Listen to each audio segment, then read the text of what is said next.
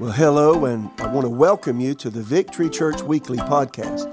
I'm your host, Mitch Horton. I'm here to bring you a short message that's designed to help you become all that God created you to be and to live your life to the fullest. Thank you so much for listening. Let's get into today's message. Well, welcome again to our Victory Church Weekly podcast. Pastor Mitch here and I'm really excited to be able to share the things of God with you on these podcasts. I'm talking about divine healing. Let's get right into the subject matter that we're dealing with. Uh, we're living in a day that we need faith for healing. I've said this hundreds, perhaps thousands of times of all uh, during all the years I've been in ministry since 1981. There'll never be a time in your life that you won't need faith in God for healing either for yourself or for someone else. And so it behooves us to take the time to build our faith up in God's Word. So one well, that's what we're doing. We're talking about divine healing, and it's important, again, for us to keep our faith built up. Let me say it this way faith for whatever you need from God comes from hearing God's Word about that particular subject. So, again, faith for life change comes from hearing the Word of God about God's power to change you through His Word. Faith for financial provision comes from hearing God's Word about giving and receiving and God's promises to provide for us through the covenant we have with Him in Christ. Faith, faith to overcome uh, he, uh, fear comes from hearing the Word of God about overcoming fear. Faith for answered prayer comes from hearing God's Word about answered prayer. And on and on and on it goes. Faith for forgiveness of sin comes from hearing the Word of God about forgiveness for sin.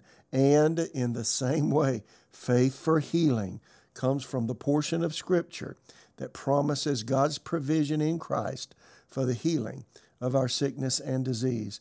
And so, what I've done in my life and I, what has been successful with me all of these years, whatever I need faith for, I go to the specific scripture about that. In fact, over the years of time, I've accumulated scripture about forgiveness of sin, about being a new creature in Christ, about being the righteousness of God in Christ, about the covenant I have with God where He's promised to provide uh, protection and care. Uh, the scriptures that talk about uh, God's financial and material provision for His people through His covenant. Uh, I have scripture uh, that talk about uh, uh, faith and, and how to strengthen your faith and the integrity of the Word of God. I have scripture on answered prayer. I'll have lists and lists of scriptures. And now it's very easy with uh, the technology we have. I also have, um, also have lists of scriptures where God promises health, wholeness, and healing for his people. So, again, as I said, you know, it's very easy. I've got categories of, of just lists and lists of scriptures that help me as I want to develop my faith. So, uh, there's one day I may meditate on the scripture about healing, another day on on uh, uh, provision, uh, material provision, another day on, on faith in God's Word, etc., etc. But I make sure regularly I meditate on the Word of God. So faith comes by hearing God's Word. That's why we're talking about the subject of healing to boost our faith. So, again, just to qu- quickly recap, we have talked about healing, how healing comes uh, by the gifts of the Spirit, by faith in God's Word. And right here, we're at the conclusion of talking about uh, three reasons that Christians fail to receive healing, and, um, and something we need to know about that. So, uh, again, number one, lack of knowledge. We covered that very clearly. Many believers just don't know that it is the will of God for them to be uh, uh, be made well, and so they have a lack of knowledge. And Hosea said, the prophet Hosea said, "My people are destroyed for the lack of knowledge." And then we have discussed, uh, took a couple of times and talked about weak faith and how that we must keep our faith built up in God's word if we want to receive the best that God has. Uh, Smith Wigglesworth said this, and I heard Kenneth Hagin say this many times if you wait to get faith when you've got to have it, you'll be at a disadvantage. And so, weak faith is a problem for many believers because they haven't taken time to feed on God's word and, and meditate on the word concerning healing and find out the provision that God has for our physical health. So, again, You know, if you've got a 100 pound problem and 25 pound faith, question Are you going to struggle? Of course you are. That's the reason we need to keep meditating on Scripture, building our faith up in God's Word, so we can receive the healing provision that Jesus provided for us on the cross of Calvary. The third reason that believers are sick and do not receive healing is because of disobedience. And this is a, a real issue for all of us. Not walking in the known will of God for life, not walking in the light of what we know we should be doing with our physical body. Both of those aspects are could be classified as disobedience to the known will of God. So, how many know to experience God's best? We've got to walk in the will of God for our lives. Isaiah 119 and 20 says this If you're willing and obedient, you will eat the good of the land. But if you refuse and rebel, you'll be devoured by the sword, for the mouth of the Lord has spoken. Now, there's a verse or some verses in Deuteronomy 30 that really talk about um, our, the necessity to walk in the known will of God and not to be rebellious to God's voice. And listen to what he says, so applicable to us today for sure. Deuteronomy 30, verse 15. Now listen, today I am giving you a choice between life and death, between prosperity and disaster.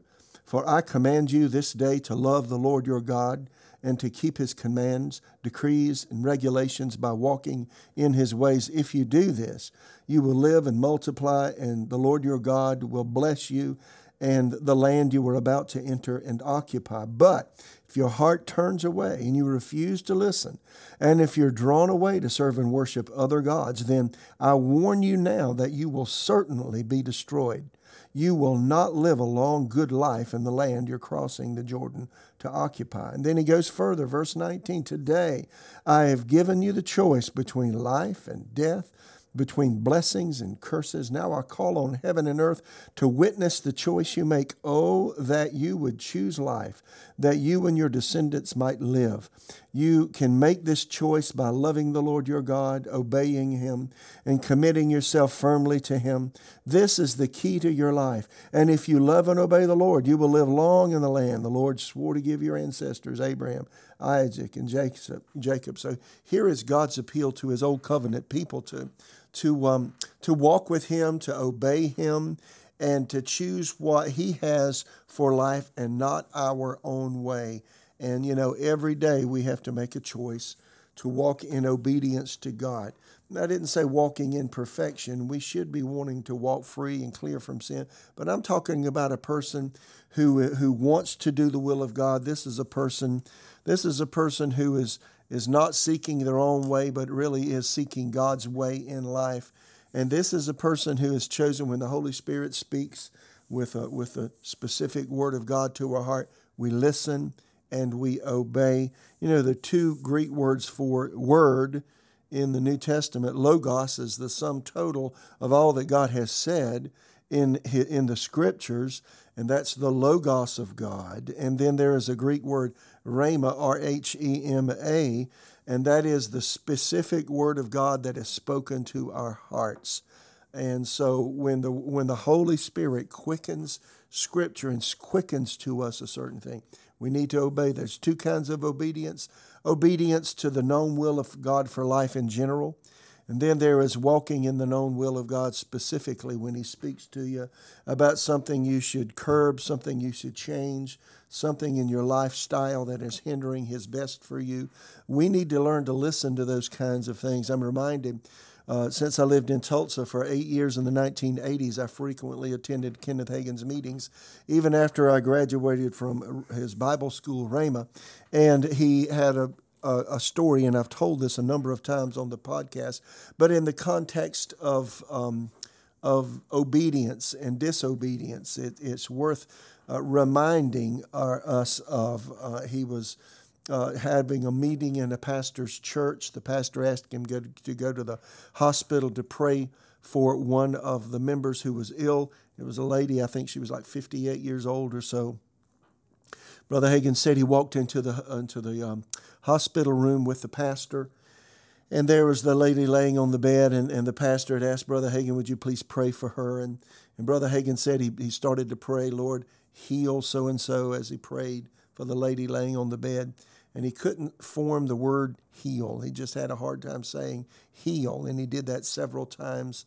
And finally, uh, the lady said, um, He said, Ma'am, I'm, I'm having a hard time saying the word heal. Is there something I need to know? And here's what she said uh, at 13 years of age, we had missionaries that would come to our church and talk to us about the mission field and what they were doing to share the gospel with those without Christ. And he said, uh, she said, uh, w- uh, during one of the presentations, God spoke to me and he called me to be a missionary in another land.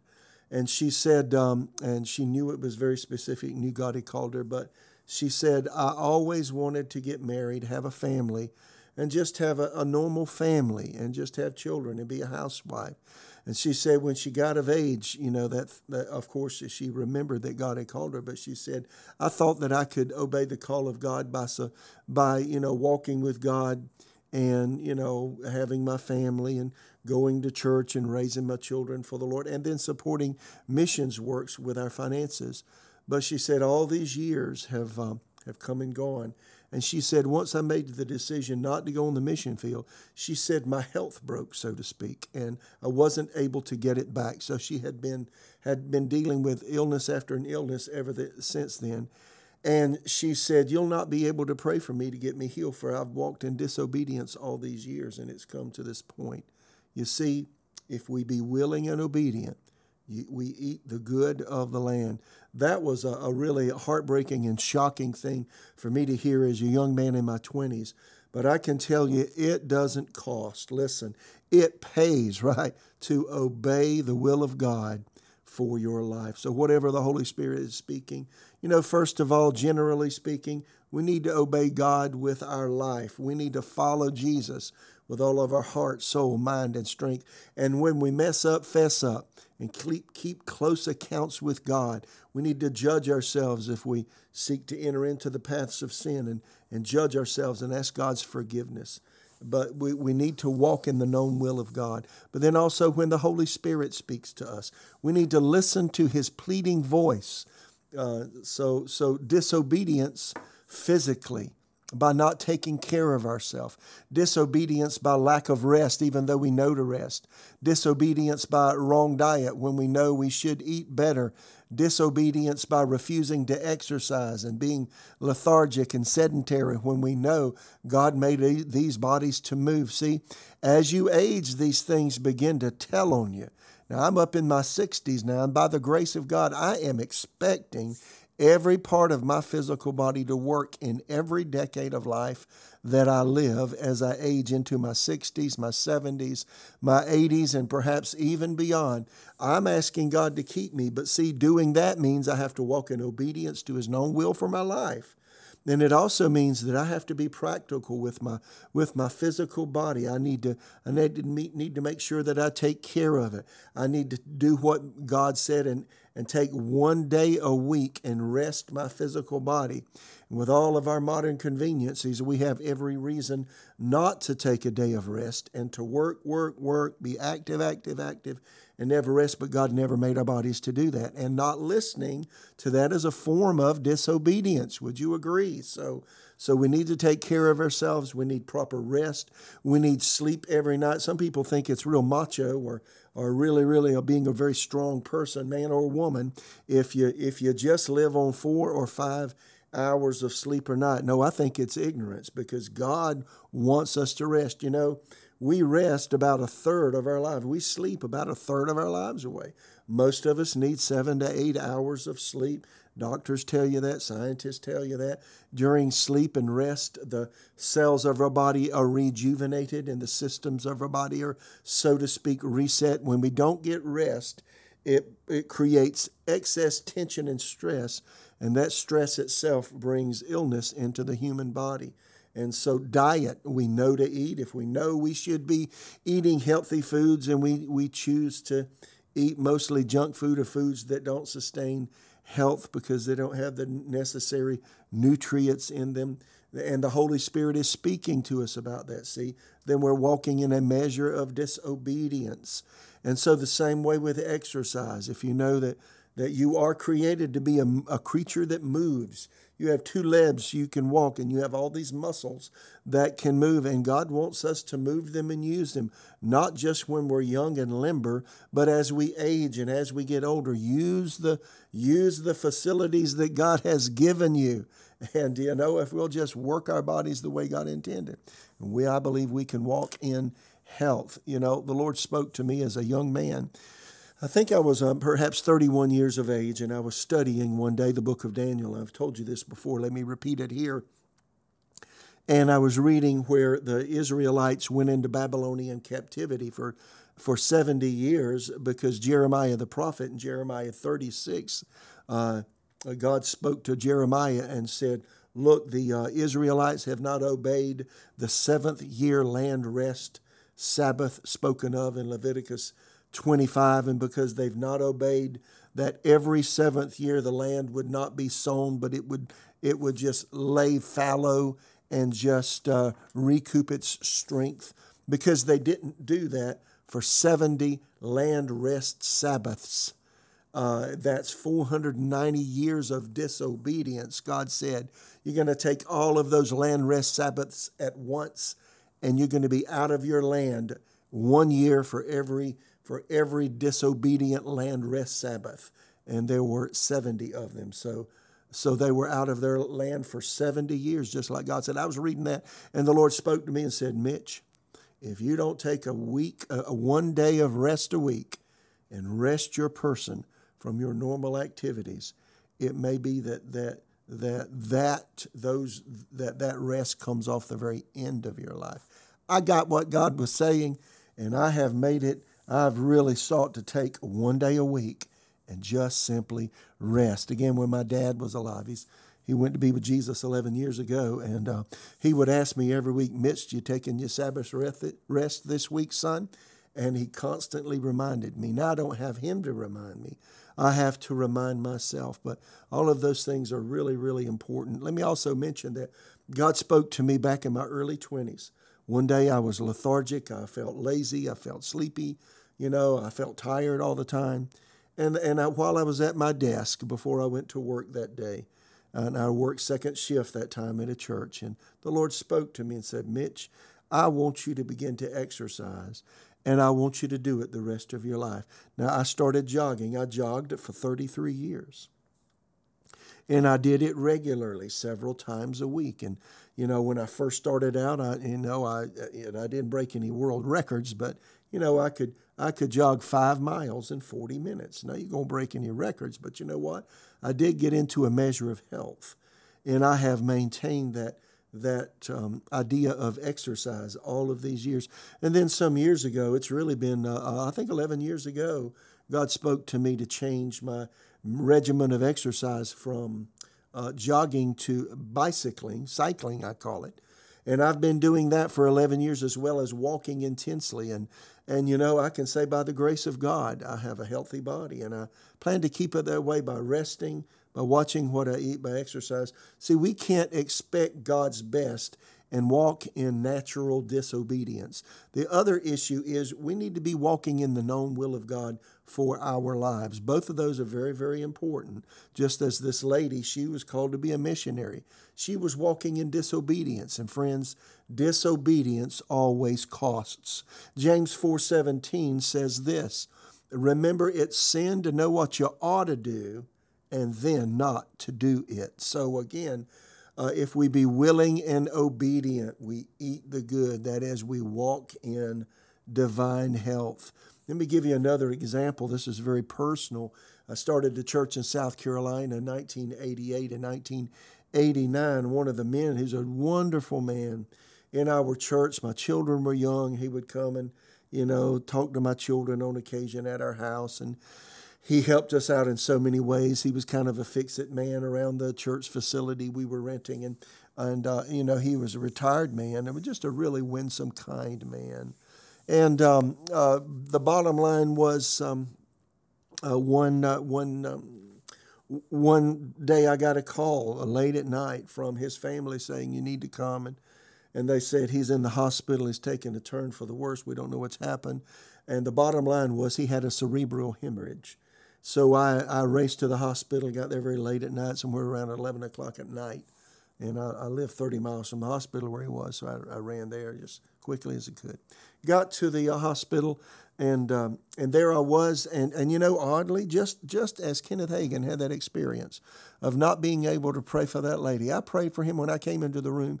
He was in the emergency room with five or six uh, lines tied, you know, uh, going intravenously into his body, and you know, some breathing apparatus there on his nose and mouth and such, and uh, and he was uh, taking automatic breaths, and his eyes were sunken into the back of his head and and you know I know the signs of death and they were on him.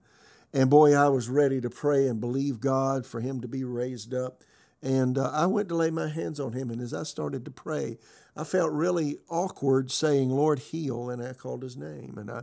Uh, I prayed several times, Lord, and I, when I went to say the word heal, just like Kenneth Hagin that I mentioned earlier, it felt awkward to say that word heal.